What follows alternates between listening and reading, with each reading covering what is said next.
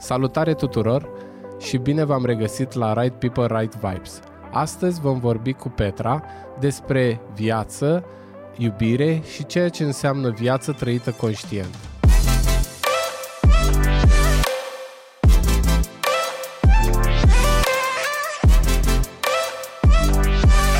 Bună, Petra! Bine ai venit în Iași, bine ai venit uh, la noi în nou studio. Începem un nou an, 2023, uh, care uh, se pare că uh, e un an care uh, vine cu anumite uh, schimbări, cu anumite eliberări, cu anumite cumva uh, lumini focusate pe noi. Și aș vrea să uh, discutăm puțin uh, despre cum vezi tu anul 2023 și cam uh, uh, pe ce ar trebui să ne focusăm în 2023 ca și uh, evoluția noastră? Mulțumesc pentru invitație din nou și noul vibe din, uh, Da. din studio. Uh, da, um, am început 2023, se pare că l-am început în forță, unii dintre noi, cu multe schimbări. Um, 2023, după cum spun și alții, din uh, anumite domenii. E un an uh, care e cu focus pe fiecare dintre noi.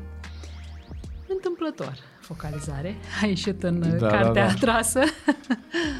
Uh, Ce înseamnă? Înseamnă că anul ăsta e despre cine sunt eu. Mie așa îmi place să zic. E despre cum sunt eu, așa și anul. Uh, De ce zic asta? Uh, O zic din uh, din intuiția mea interioară care uh, îmi transmite de obicei mesaje uh, pe care eu le ascult față de alte persoane.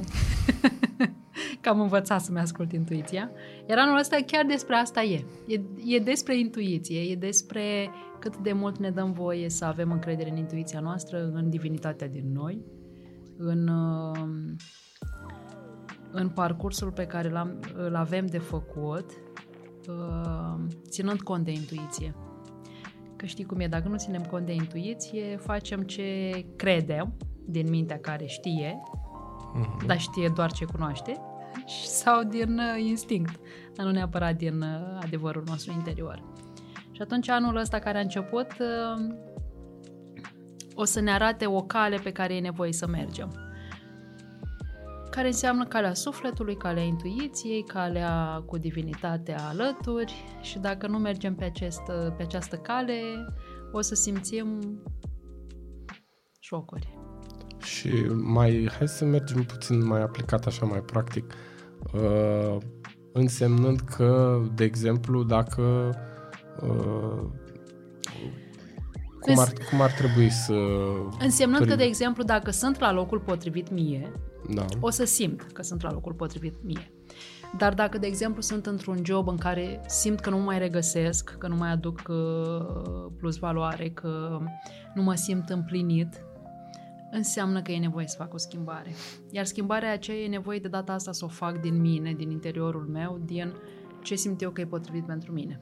Asta însemnând, uh, de exemplu, că uh, gen dacă simți că e un efort să faci ceea ce faci în momentul respectiv, nu? Da, Uh, înseamnă că uh, nu este Poate că nu chiar, este al tău. Poate că nu este a tău și uh-huh. poate e doar uh, uh-huh, ceva uh-huh. care la un moment dat uh, te-ai programat să, îți fa- să faci, da, să sau să-l obții, obții, da. și nu este neapărat uh, ceea ce ar trebui tu să faci. Uh-huh, nu? Mhm.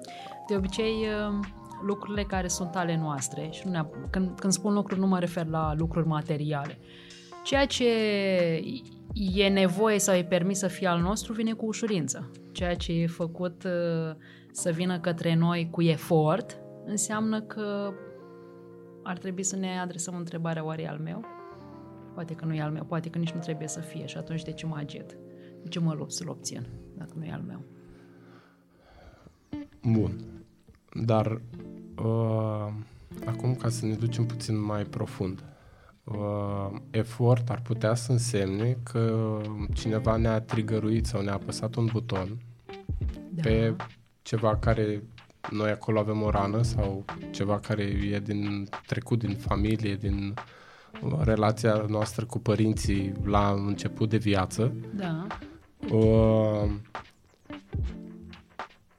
dacă fugim de lucrul ăsta, zicem ok, e un efort, uh, eu sufăr, uh, ce- uh, mai bine aleg o care, de confort în care să plec de acolo.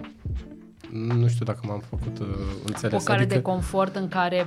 adică să- cumva să, uh, de exemplu, uh, un efort, da, ar fi, de exemplu, nu știu, uh, să spun, uh, uh, simt că, de exemplu, că uh, nu sunt suficient, Ok. da, la locul de muncă, da, Da. sau într-o relație, nu Da. sunt suficient. Și atunci ies din relație sau din, de la plec de la locul ăsta de muncă uh, fără ca uh, acel lucru să-l conștientizez și să-l văd de unde vine. Și s-ar putea să mă duc într-un alt loc. În care să trăiesc În- exact aceeași situație. Exact. Și ajungem să trăim niște uh, ciclic Da. uh, aceleași lucruri Da. fără să le conștientizăm. Și atunci, cum e mai bine să ajungem să le uh, în momentul în care le simțim, să le conștientizăm, să vedem ce sunt, de unde sunt, dacă sunt ale noastre sau nu. Da. și abia după aia să ieșim din ciclul respectiv sau să le trăim până Um, De obicei, indicat ar fi să văd cum mă simt atunci când sunt într-o situație. Când sunt într-o relație, să văd cum mă simt. Când sunt într-un job, să văd cum mă simt. Când sunt, uh, uh, uh, eu știu, în, uh, pus în fața unei situații, să văd cum mă simt în fața acelei situații. Pot să fiu, să fug de situație, să mă blochez în fața situației sau să mă lupt cu situația respectivă, să opun rezistență, să o resping, să nu, să nu știu cum, să, să, pur și simplu să mă lupt cu ea. Și atunci uh, uh, tu te-ai dus aici uh, în a uh, căuta să identifici, de fapt, ceva, Mhm, da? Um, identific acel ceva. Dacă ca să identific acel ceva, e nevoie să mă opresc. Și asta vine să facă anul 2023, să-ți pun întrebarea tu ce e cu tine, cine ești tu, de ce simți ce simți, uh, de ce faci alegerile pe care le faci, de ce nu te alegi pe tine, de exemplu, de ce te sacrifici pentru alții, de ce renunți la tine, de ce îți folosești resursele tale uh, în detrimentul tău, Ok. Că poți să le folosești în beneficiul altora, dar poți să le folosești și în detrimentul tău, să renunți la tine, da? În momentul în care ai anumite resurse. Și atunci, uh, de fapt, uh, totul vine cu un scop. Iar anul ăsta ți se arată multe întrebări despre tine și multe situații și realități uh, despre cum te-ai format tu ca cine ești tu acum. Și o luăm exact de unde începem, cu începutul. Părinții, cine sunt eu cu părinții, cum sunt relațiile mele cu familia, sistemul din care fac parte. Și același lucru uh, că tot în ultimul timp a fost uh, e destul de mediatizat și se pare că e, așa mi se pare mie, că e trendul anului 2023, se va vorbi foarte mult despre iubire. Așa. Și din punctul meu de vedere, cred că uh, iubirea își are tot originile la relațiile cu părinții, da? Uh, Acum tu o să mă contrazici sau să-mi dai dreptate mai mult e relația cu mama în primii ani de viață și uh, ceea ce s-a întâmplat Uh-huh. în uh, primii ani de viață. Și atunci, cred că și aici este un, uh, un trend care se duce pe foarte mult pe parte comercială, în care uh, se Iubirea este o iubire romantică, este o iubire în care uh, vedem Iubirea apus, vinde mult. Da, uh, în care vedem uh, apus împreună, ne iubim, mm-hmm. lumânări și alte lucruri. Uh, și aș vrea cumva să, să luăm să vorbești puțin despre, despre iubire și să începe prima dată cu uh, cum vede Petra Iorga iubirea și ce este iubirea din punctul tău de vedere. Fuh, asta e o întrebare, știi cum e, uh, cu cât uh, analizăm mai mult iubirea, cu atât ne dăm seama că e nevoie să o trăim mai mult. Uh-huh. Asta e părerea mea. Uh, și cu cât uh, căutăm uh, mai multe dovezi de iubire sau, de exemplu, atunci când mă duc către o persoană și o întreb mă iubești, de ce mă iubești, cu cât îmi, îmi dă mai multe uh, tascuri uh-huh. legate de ce înseamnă iubirea și de ce mă iubește, uh, cu atât de fapt uh, s-a îndepărtat de iubire. Uh-huh. Adică ajungi să pui iubirea ca un concept pe care tu crezi că asta înseamnă iubirea. Uh-huh. Uh, eu prima dată când am intrat în, în legătură, în ghilimele, cu iubirea, uh, mi-aduc aminte uh, să trăiesc iubirea, așa, din cum știam eu, uh, iubirea asta romantică a fost în, uh, în liceu, știi, prima iubire. Uh, dar prima iubire e cea pe care, de fapt, uh, ajungi să o vezi ca acea uh, stare pe care tu o știi, dar pe care o știi pentru că ți-a fost oferită. Exact cum ai zis, de părinți, uh-huh. de către părinți. Uh-huh. Uh, și atunci, uh, dacă ar fi să răspund la ce este iubirea, sunt mai multe segmente pe care m-aș duce. Uh-huh. M-aș duce la ce este iubirea ca uh, stare, ca nivel de conștiință, uh-huh. că e ceva. Ce e iubirea ca uh, declarație a ce înseamnă iubirea, te iubesc pentru că uh-huh. limbaje de iubire, moduri prin care noi am primit iubirea și cum am învățat despre iubire de la părinții noștri, cum o dăm mai departe și tot așa. E o, e o temă pe care bă, e nevoie să o dezbatem așa din mai multe puncte de vedere. Uh-huh. Uh, dar ca să-ți răspund concret la ce este iubirea, pentru mine iubirea e o stare. Uh-huh. Uh, nu e despre ce cred eu că e iubirea, iubirea o simți, o trăiești. Iar dacă e să mă raportez la cum o simt eu când uh, o simt în raport cu oamenii, vine din uh, nivelul de peste compasiune de peste acceptare a omului pe care îl vezi în fața ta. E despre a cuprinde omul din fața ta cu toate ale lui. Atunci îl iubești. Uh-huh. Când îl vezi cu tot ceea ce este el, în esență. Și asta se vină și natural. Nu? Și asta se vină natural. De asta spun că iubirea de fapt e o stare. Uh-huh. Pe de altă parte, Uh, uite, eu de când uh, sunt în uh, lumea asta a terapiei și a constelațiilor familiale, am înțeles că, și nu am înțeles mental, ci am înțeles din înțelegere profundă, uh, cum că, de fapt, în spatele fiecarei acțiuni, a fiecarea dintre noi, indiferent ce este la suprafață, se află iubire. Profund se află iubire. Uh-huh. Pentru că, de fapt, noi provenim dintr-o iubire totală. Da? Doar că suferința, mecanismele de protecție, toate au venit peste iubire și s-au făcut straturi, straturi, straturi. Da? Dar în spatele a tuturor mecanismelor și a tot ceea ce omul ajunge să răspundă sau să reacționeze în raport cu ceva, se află iubire. De exemplu, dacă ești o persoană agresivă, da.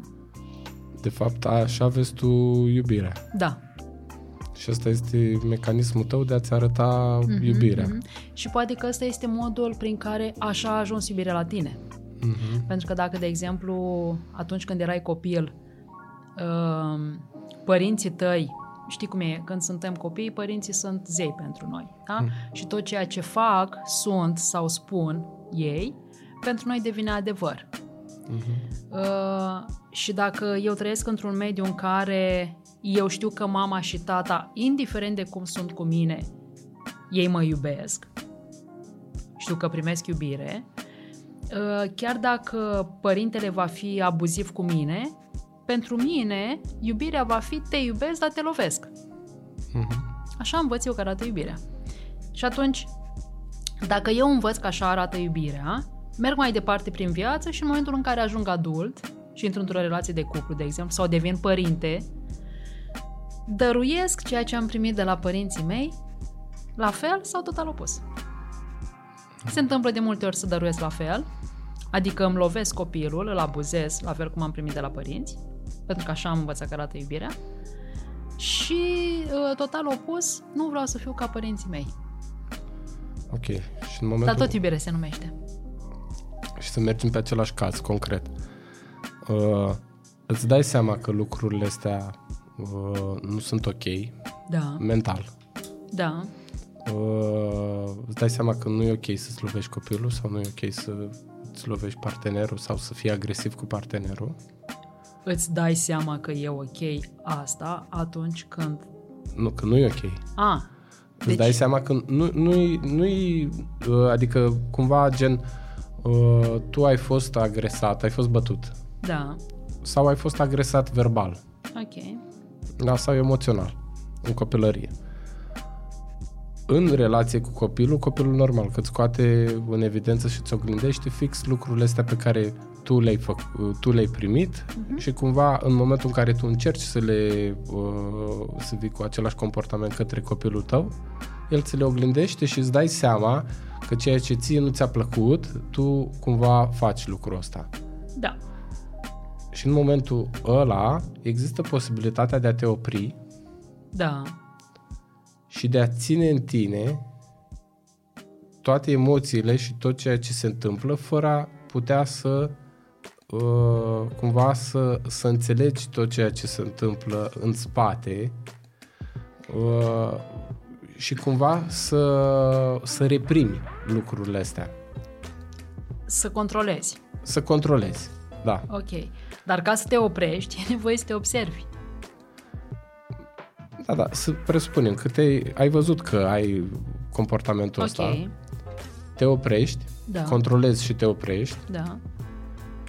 Uh, ce se întâmplă mai departe? Că există două variante. Unul, uh, să cumva să te întorci către tine și să lucrezi cu tine și să-ți dai seama de tot mecanismul și să încerci da. să conștientizezi. Și e nevoie să treci printr-un proces de dezvoltare personală, de autocunoaștere și poate chiar proces terapeutic, ca să poți să dai la o parte ceea ce uh, nu e potrivit pentru tine, dar dând la o parte nu din zona de respingere, separare de, mă dezic de, mm-hmm. ci dând la o parte din ceea ce simt că nu mai face sens pentru mine, că nu e potrivit pentru mine, prin identificare și acceptare.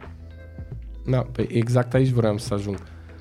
Că există și cealaltă variantă în care spui, uh, ok, uh, lucrul ăsta uh, nu-mi place că mi s-a întâmplat mie, uh-huh. nu vreau să-l fac eu mai departe, de exemplu uh-huh. copiilor mei, uh-huh. nu vreau să-l fac mai departe și atunci țin mognit în mine tot ceea ce se întâmplă, tot ce mi s-a întâmplat, da.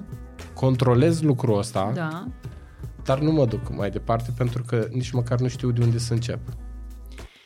Uh, da. Știi de ce îți spun? Adică uh, stând de vorbă cu mai multe persoane uh, și prin prisma uh, profesiei pe care o am, uh, am observat tendința actuală la uh, foarte multe persoane de a încerca și a mentaliza totul și a raționaliza totul, lucru care uh, din ceea ce am văzut eu și din ceea ce cred eu este că de exemplu, la mine stomatologie e foarte simplu să-mi dau seama. Uh-huh. În momentul în care îți oprești agresivitatea, uh-huh.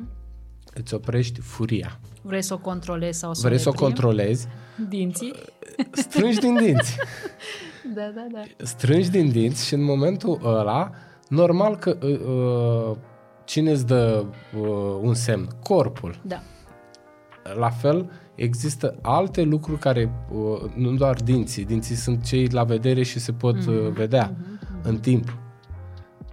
Dar sunt și celelalte organe. E întreg organismul care el Este în momentul în conectat care la este conectat ceea ce și în trăiești momentul tu. în care tu mm-hmm. reprimi tot ceea ce simți și refuzi și respingi, exact cum ai zis tu, re- respingi lucrurile astea, Uh, și asta văd că cam asta ar fi tendința, pentru că sunt foarte multe podcasturi, sunt foarte multe emisiuni, au apărut cărți foarte multe, uh, e uh, super că există tema asta peste tot, doar că uh, cumva uh, cred că undeva ar trebui uh, dat o direcție și spus uh, cam în ce direcție ar trebui să meargă concret gen, cum ai spus tu, să urmezi un proces terapeutic, să uh, uh, aibă pe cineva care să aibă le, uh, cunoștințe despre lucrurile astea, mm-hmm. că și aici putem să mai deschidem o paranteză, că s-ar putea să dai peste un terapeut, Chiar o acoladă.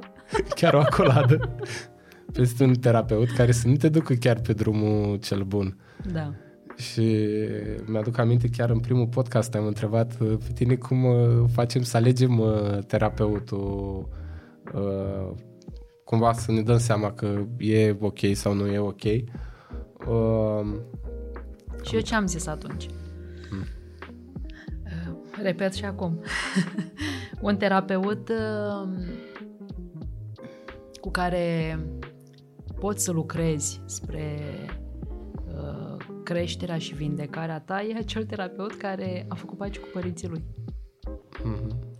uh, și care e în liniște și în pace cu el însuși. Pentru că altfel, uh, de cele mai multe ori, și asta spun, tu știi, că eu vorbesc din, nu, din cărți, din trăite, Mhm. din munca terapeutică, din oameni cu care lucrez, pe care îi întâlnesc din situații. Um, dacă eu ca terapeut nu sunt așezat, nu sunt bine cu mine, voi ajunge să cuplez la tema, rana, trauma persoanei respective. Și atunci uh, nu voi putea să-l ridic, să-l conțin, să-i creez spațiu de susținere, de conținere, de ghidare. Pentru că am să mă duc cu el în același hău. Și Mhm. sunt situații pe care le-am văzut. Uh, și atunci uh, a, a spune că e nevoie să fii în pace cu părinții uh, e o frază cu multe dedesubturi, cu, si- cu subtilități multe, pentru că e un întreg proces prin care e nevoie să treci ca, ca să ajungi să fii în pace cu părinții și să trăiești starea de pace interioară. Uh, Adică, practic, e nevoie să ieși din luptă și din conflict. Da. Um, plecasem de la faptul că uh, observ că foarte multă lume uh, încearcă să suprime toate lucrurile astea. Și să le controlezi. Și să le controleze. Uh, unele, sigur, sunt motive uh, financiare, că se gândesc cum ar fi să mă duc eu săptămânal să fac terapii. Mhm. Uh, altele sunt motive de neîncredere, la fel cum uh, mă duc acolo și uh, Și în cea mai o să mare mă las parte- pe mâna lui și dacă Da. mă duce sau nu mă duce uh, în direcția corectă. Altele sunt probleme de uh, care, uite, o problemă cu care m-am confruntat eu la început, în momentul în care m-am apucat de terapie, a fost uh, de a mă lăsa vulnerabil să spun ceea ce simt. Mhm.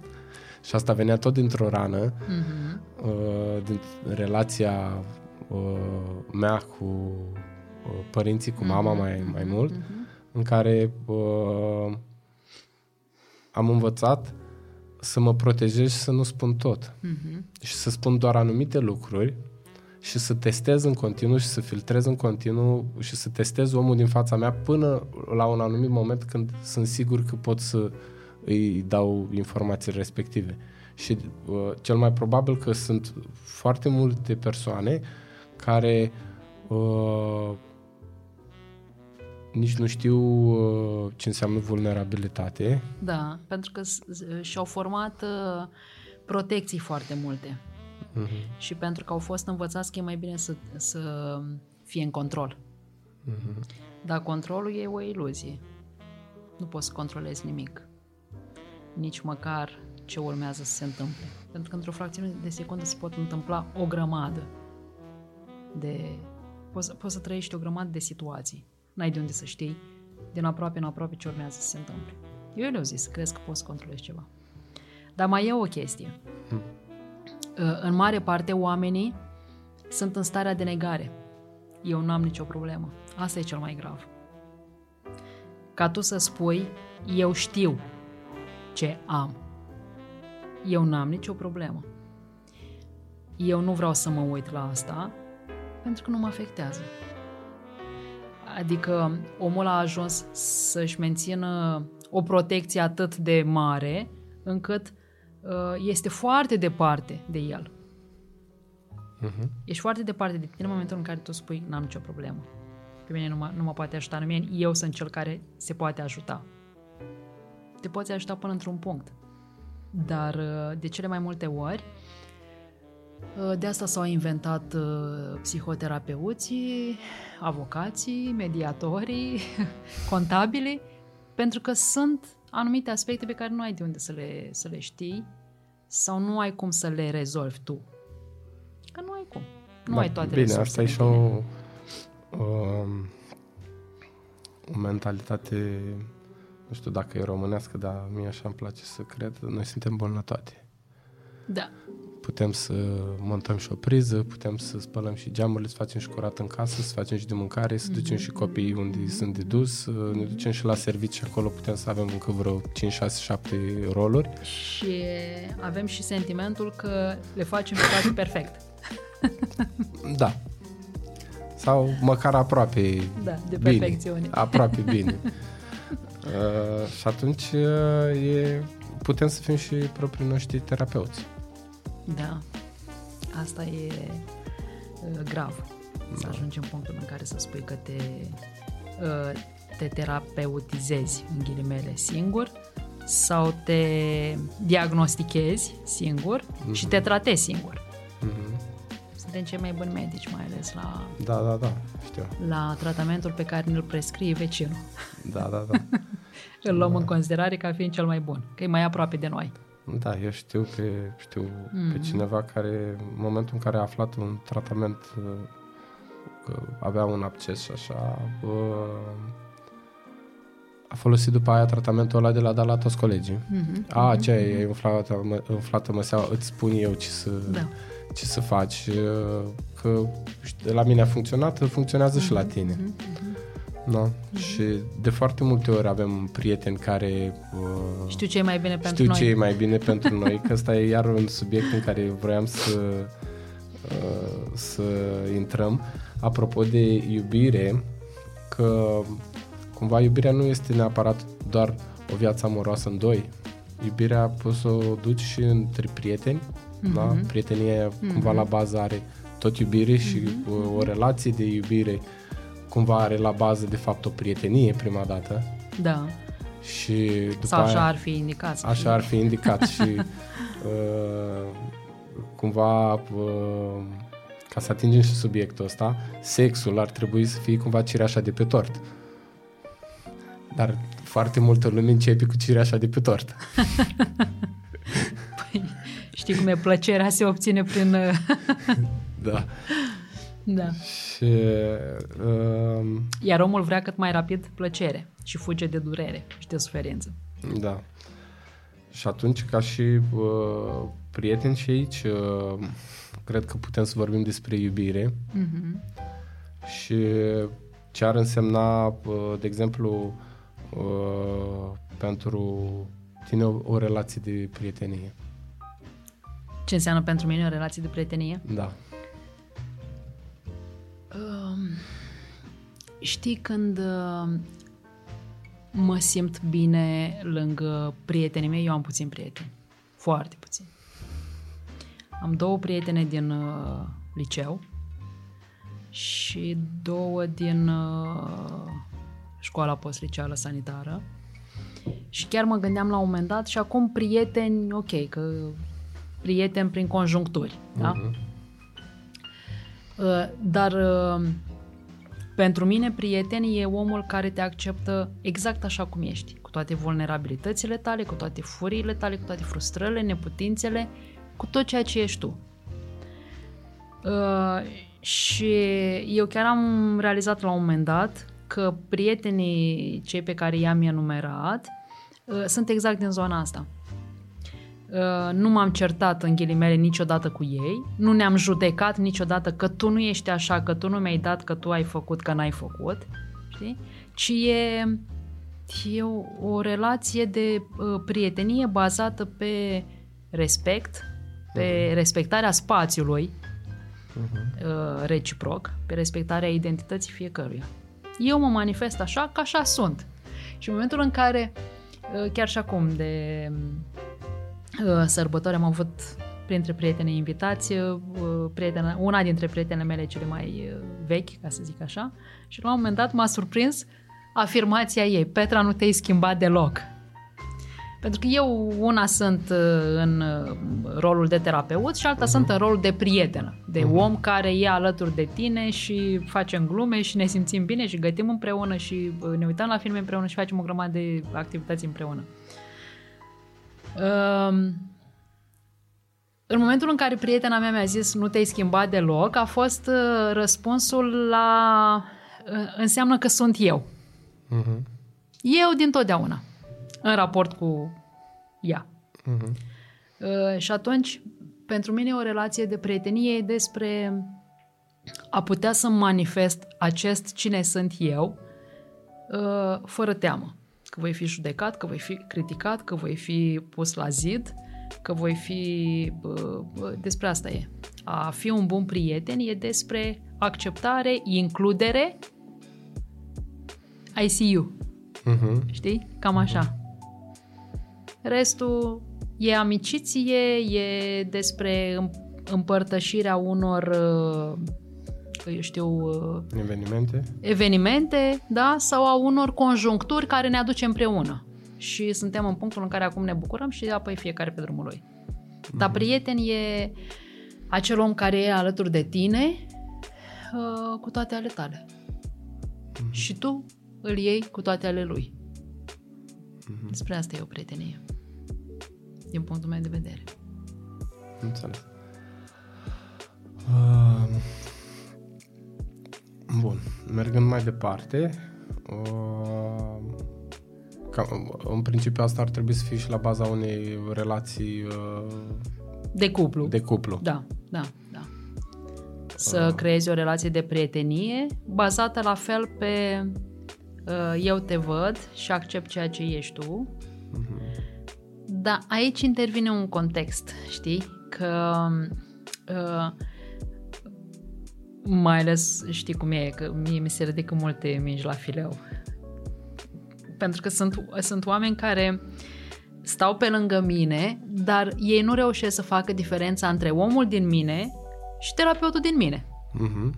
Terapeutul din mine e într-un fel, uh, uh, evident menține omul din mine atunci când sunt în rolul de terapeut, evident că sunt în acord cu ceea ce sunt eu ca om. Uh, doar că intervine un context în care uh, sunt uh, anumite persoane care fac asociere de roluri. Rolul meu de terapeut cu rolul meu de femeie sau rolul meu de mamă, da? Și atunci când intervine încurcătura asta dintre roluri, uh-huh. apar discuții că ceva te nemulțumește din unul dintre roluri. Adică? De exemplu, um, dacă vine, uh, eu știu, o prietenă la mine și îmi spune o amică, nu o prietenă, da. da? O amică și îmi spune, uite, știi, eu m-aș fi așteptat ca tu să faci asta în contextul respectiv. Da? Uh-huh. Eu pot să am mai multe răspunsuri eu nu pot să fiu cine te aștepți tu să fiu, sau poate că n-am știut să fiu așa cum ai avut tu nevoie să fiu.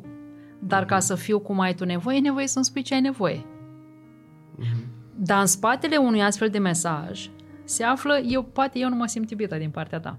Ca să ne întoarcem la iubirea dintre prieteni sau amici. Mm-hmm. Știi?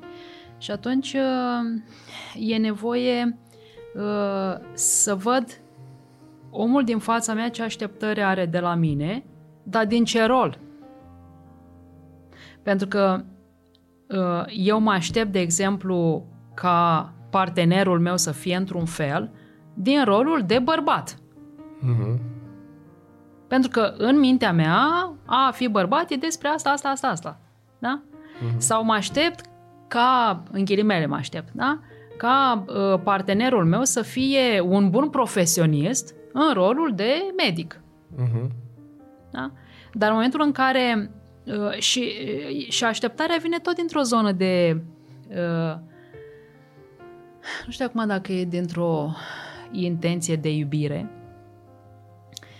dar uh, atunci când ești împreună cu cineva, sentimentul din care pleacă împreunarea e din iubire. Mhm. Prima dată e din iubire. După aceea limităm iubirea, o dăm la o parte, că intervine mintea cu uh, tascurile pe care e nevoie să le bifezi, uh, intervin uh, mecanismele noastre de protecție, mă lupt cu cel de lângă mine, fug de cel de lângă mine și tot așa. Da? Dar prima și prima dată e conexiunea din iubire. Ăștia suntem, noi suntem iubire. Uh, întrebarea ar trebui să o punem ce am făcut noi de nu mai suntem doar iubire. Ce am pus peste iubire. Pentru că noi am pus foarte multe peste ceea ce suntem noi, ca oameni, care provenim dintr-o esență de iubire. Și ce am pus? Cât? Protecții, mintea rațională, judecătorul interior, criticul interior care pur și simplu tot timpul are ceva de zis, tot timpul e nemulțumit, tot timpul vrea ceva mai mult. Am pus o grămadă de condiționări. Și în momentul în care apare condiționarea, te îndepărtezi de esență. Esența e iubirea. Și cum ar trebui, ai- apropo că ai zis de bărbatul, ar trebui să avem... Bine, presupun că la un moment dat lucrurile astea trebuie să echilibreze rolul de profesionist cu rolul bărbatului și cu rolul, de exemplu, de tată. Da. Cumva ele ar trebui să se echilibreze în așa fel încât... Uh, Păi și când pe se part- echilibrează ele? Ele se echilibrează când se menține ordinea apariției lor. Pentru că uh, știi cum e? Atunci când intri într-o relație de cuplu, hai să vorbim de cuplu concret, Mhm. bărbatul și femeia, da? Bărbatul și femeia au format un cuplu. După care ei devin soție, să zicem. După care ei devin părinți. Fiecare entitate care se formează prin rolurile pe care ei le trăiesc pe axa vieții, înseamnă o ordine. Și atunci dacă se schimbă ordinea, și cum se întâmplă de obicei că oamenii când vin la uh, constelații sau la uh, terapie individuală, mai ales cuplurile, uh, știi când apar problemele în cuplu? Apar atunci când nu mai sunt manifestate rolurile în ordinea apariției în sistem. Pentru că în momentul în care tu, bărbatul care ești, cu femeia care uh, e lângă tine, sunteți un cuplu, dar voi ați uitat că sunteți un cuplu și manifestați doar rolurile de părinți și ajungeți să vă identificați cu ele și să spuneți că eu, de când m-am căsătorit, eu mă manifest doar în rolul de tată, sunt un familist convins. Mhm. Aceste roluri care au fost pe primul loc vor avea nevoie să își mențină locul și să fie manifestate în continuare. Și dacă ele nu sunt manifestate, adică trăite în continuare, uh, apare dezechilibru. Și dezechilibru se reglează de cele mai multe ori prin apariția unui alt membru. Adică a triunghiului conjugal.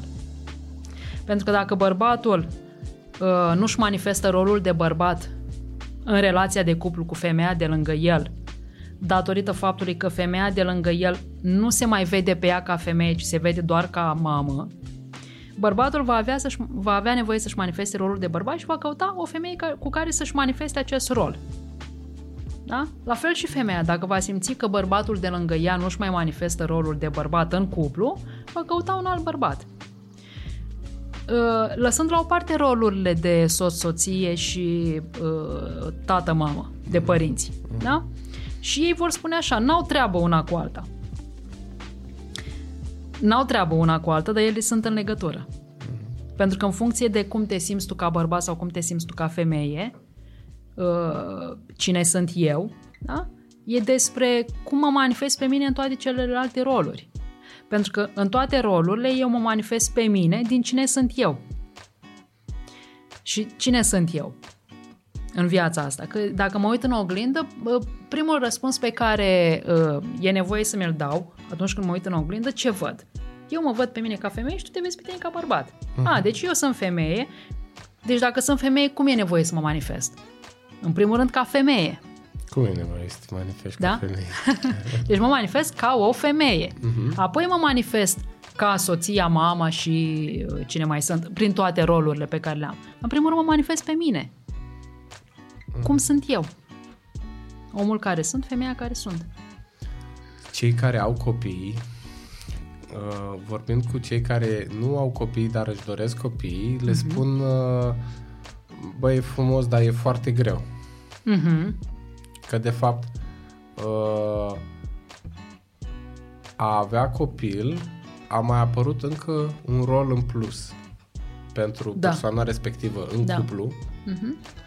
pe care nu reușește să-l să-l identifice exact la celălalt, la partener și să se raporteze uh, către partener ca, de exemplu, eu ca bărbat, uh, în momentul în care mă uit la uh, uh, soția mea, da? să cumva să, să mă uit ca la femeia mea.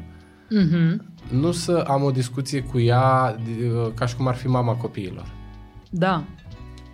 Și aici apare uh, dezechilibru în uh, familii, de obicei. Mm-hmm. Pentru că, și sunt convins că ai observat, și nu mai știu dacă am mai zis chestia asta, dar o zic și acum, mm-hmm Știi că atunci când apar copii, ă, cei doi parteneri de cele mai multe ori ajung să se adreseze unul celuilalt cu mami și cu tati. Da, da, da. Da?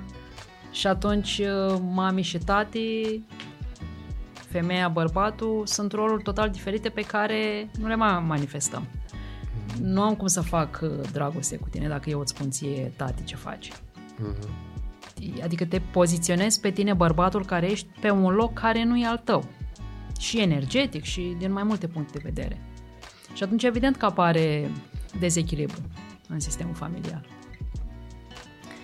Um, de fapt, știi, tu ai pornit despre iubire, mm-hmm. dar dezordinea sau menținerea ordinii este una din legile iubirii pe care uh, Bert Hellinger a adus-o în fața noastră Uh, pornind de la uh, tot așa de la, la premisa că tot ceea ce trăim noi și tot ceea ce se întâmplă vine din iubire. Uh-huh. Și atunci uh, tot ceea ce este, este datorită iubirii sau din lipsa iubirii, din cauza lipsei iubirii. Dar totul e din iubire. Deci, în esență, Uh, noi suntem iubire. Fiecare dintre noi ne manifestăm cum ne manifestăm datorită iubirii pe care am simțit-o, că am primit-o, uh-huh. sau din lipsa iubirii pe care nu am primit-o, ne manifestăm. Cum ne manifestăm. Uh-huh. Ăștia suntem. Și atunci, dacă nu ne-am simțit iubiți, ne manifestăm într-un fel, și atunci când mă simt iubit, mă manifest într-un alt fel. Și în momentul în care ajungi într-un cuplu da. și în momentul în care mai apar și copii, da. În ghilimele, iubirea e nevoie să fie împărțită. Așa se spune.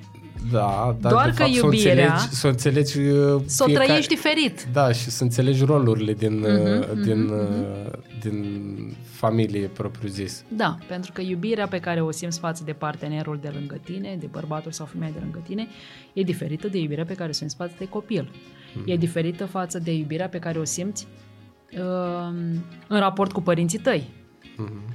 E diferită față de iubirea pe care o simți în raport cu un prieten. Adică iubirea are mai multe moduri de manifestare și uh, intensități de trăire. Asta e părerea mea. Dar cu toate astea, tot ceea ce trăim noi e iubire. Și intensitățile astea uh, uite că mai mergem într-o direcție în care vreau să ajungem, uh, cel mai probabil că e dată de intimitatea care există între persoanele respective. Uh, da, dar hai să clarificăm un pic ce înseamnă Dar nu, intimitate. nu intimitatea aia Da. uh, ne-am Că- dezbrăcat și suntem Exact. intimi unul cu celălalt, ci de spațiu pe Exact. care eu îl simt. Exact, emoțional, Mhm, vulnerabilitatea mhm, pe care o mhm, avem exact. unul față Da, de altul. da. Ce discutăm că uh, uh, tot așa, din experiența mea proprie, uh, era, la un moment dat, era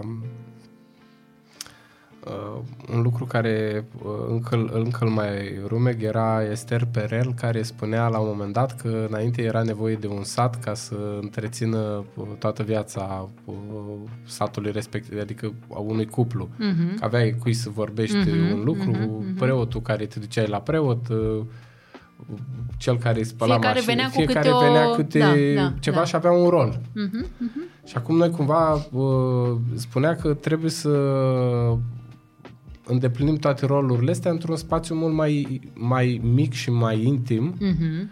din cauza uh, faptului că satul nu mai e sat și e un oraș. Și e, Mhm. poate e un oraș mare sau poate Mhm, mhm. e un oraș mai mic, dar e un oraș. Mhm. Și aici, revenind la uh, intimitate uh, și la prieteni, uh, e posibil de foarte multe ori și ceea ce am văzut eu în, în, în jurul meu și chiar și în viața mea, uh, se confundă uh, intimitatea pe care trebuie să o ai cu partenerul tău Da. uh, și e, rolul ăsta este dat uh, unor terțe persoane, două, trei, care să, cu care ai intimitate și discuți lucruri despre partenerul tău. Mhm. Mhm. Uh, Uh, Da, da, dar astea aici aș sunt... vrea să, să spui tu cum, cum le vezi. uh, Că nu, cumva, adică eu văd că uh, cumva nu există deschiderea de a te, nu există, nu ai deschiderea să te, să vorbești lucrurile alea direct cu partenerul tău și atunci te duci și vorbești cu alte persoane. De ce? Că poate celelalte te vor înțelege în tot ceea ce Păi da, spui dar tu. întrebarea este de ce nu reușești să-i transmiți partenerului tău că tu ai nevoie de un anumit spațiu de conținere emoțională. Mhm. Uh, poate am zis mult ce am zis acum. De ce concret nu te duci către partenerul tău să-i spui am nevoie să mă asculți cu atenție ceea ce am să spun acum pentru că am nevoie să simt că sunt aici, că mă conectez cu tine, că mă vezi, că mă simți, că mă auzi, că ceea ce îți spun eu ajunge la tine. Poți să faci asta pentru mine? Și atunci vezi ce răspuns, că poate el nici măcar nu știe să-ți ofere spațiu de conținere emoțională. Mhm. Pentru că poate el nu știe ce înseamnă acest spațiu, acest loc interior. Și atunci, poate tu te-ai întâlnit cu o persoană care nu este disponibilă emoțional pentru tine, Mhm. adică nu știe să-ți creeze spațiul, da? Și te întâlnești cu o situație. Și atunci când vezi că nu găsești aici ceea ce ai nevoie, te duci în altă parte să cauți ca să primești ceea ce ai nevoie.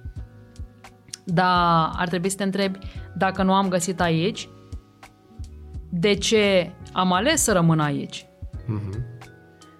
Sau poate de ce aleg să rămân în continuare aici? Sau poate uh, dacă nu plec și aleg să rămân aici, hai să văd ce am eu de făcut în situația dată. Pentru că poate partenerul pe care îl am acum îmi oglindește ceva din mine. Sau poate nu mi oglindește ceva din mine, poate îmi arată pur și simplu faptul că e nevoie să pun o limită. S- Sunt multe uh, multe aspecte atunci când vorbim de uh, intimitatea în cuplu, intimitatea în ce privește uh, relația de prietenie, spațiul pe care îl creăm da, cu persoanele dragi nouă.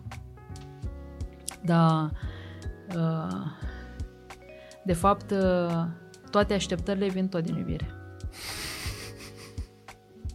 Dacă stai și te uiți, știi, mai profund, uh, mă aștept să fie așa ca să mă simt iubit. Mă aștept să se întâmple asta ca să mă simt iubit. Și atunci când nu mă simt iubit, reacționez. E simplu. Bun. Astea sunt situațiile concrete. Ok. Nu mă simt iubit. Mhm. Da? ce fac următorul pas? Mă duc către... Știi ce, ce Că și, uh, și aici... care e pasul principal de fapt? Să-mi adresez întrebarea cum arată iubirea pentru mine. Mhm. Cum am învățat eu să iubesc întocmai datorită iubirii pe care am primit-o sau nu am primit-o așa cum am avut eu nevoie. Dar e nevoie să mă întreb, ok, cum arată iubirea pentru mine? Pentru că tendința este să te duci către partener, tu nu mă iubești. Mhm. Da, asta e așa, din zona de nu mă iubești, adică mesajul din spatele mesajului e tu nu mă iubești cum am eu nevoie să primesc iubirea sau tu nu mă iubești cum îmi este mie cunoscută iubirea. Da, tendința este tu nu mă iubești. Da. Da, dar nu e despre asta. Există un alt mesaj în spatele mesajului. Adică eu nu mă simt iubită de tine pe limbajul meu. Și atunci partenerul vine și întreabă, dar cum ar trebui să te iubesc ca să te simți tu iubită? Păi nu știu, să-mi aduci daruri sau să-mi spui că sunt frumoasă sau să, uite, să, să simt și eu că te uiți la mine și îmi spui că uite, vai ce frumoasă ești în ochii asta. Adică am nevoie să mă apreciezi și atunci când tu mă apreciezi, eu mă simt iubită. Adică e nevoie să-mi dai pe limbajul meu de iubire. De ce? Pentru că eu am învățat de la mama mea că iubirea arată în felul ăsta. Mama mea venea la mine și îmi spunea, eu am cea mai frumoasă fată. Ok. Deci eu am învățat că iubirea vine din apreciere.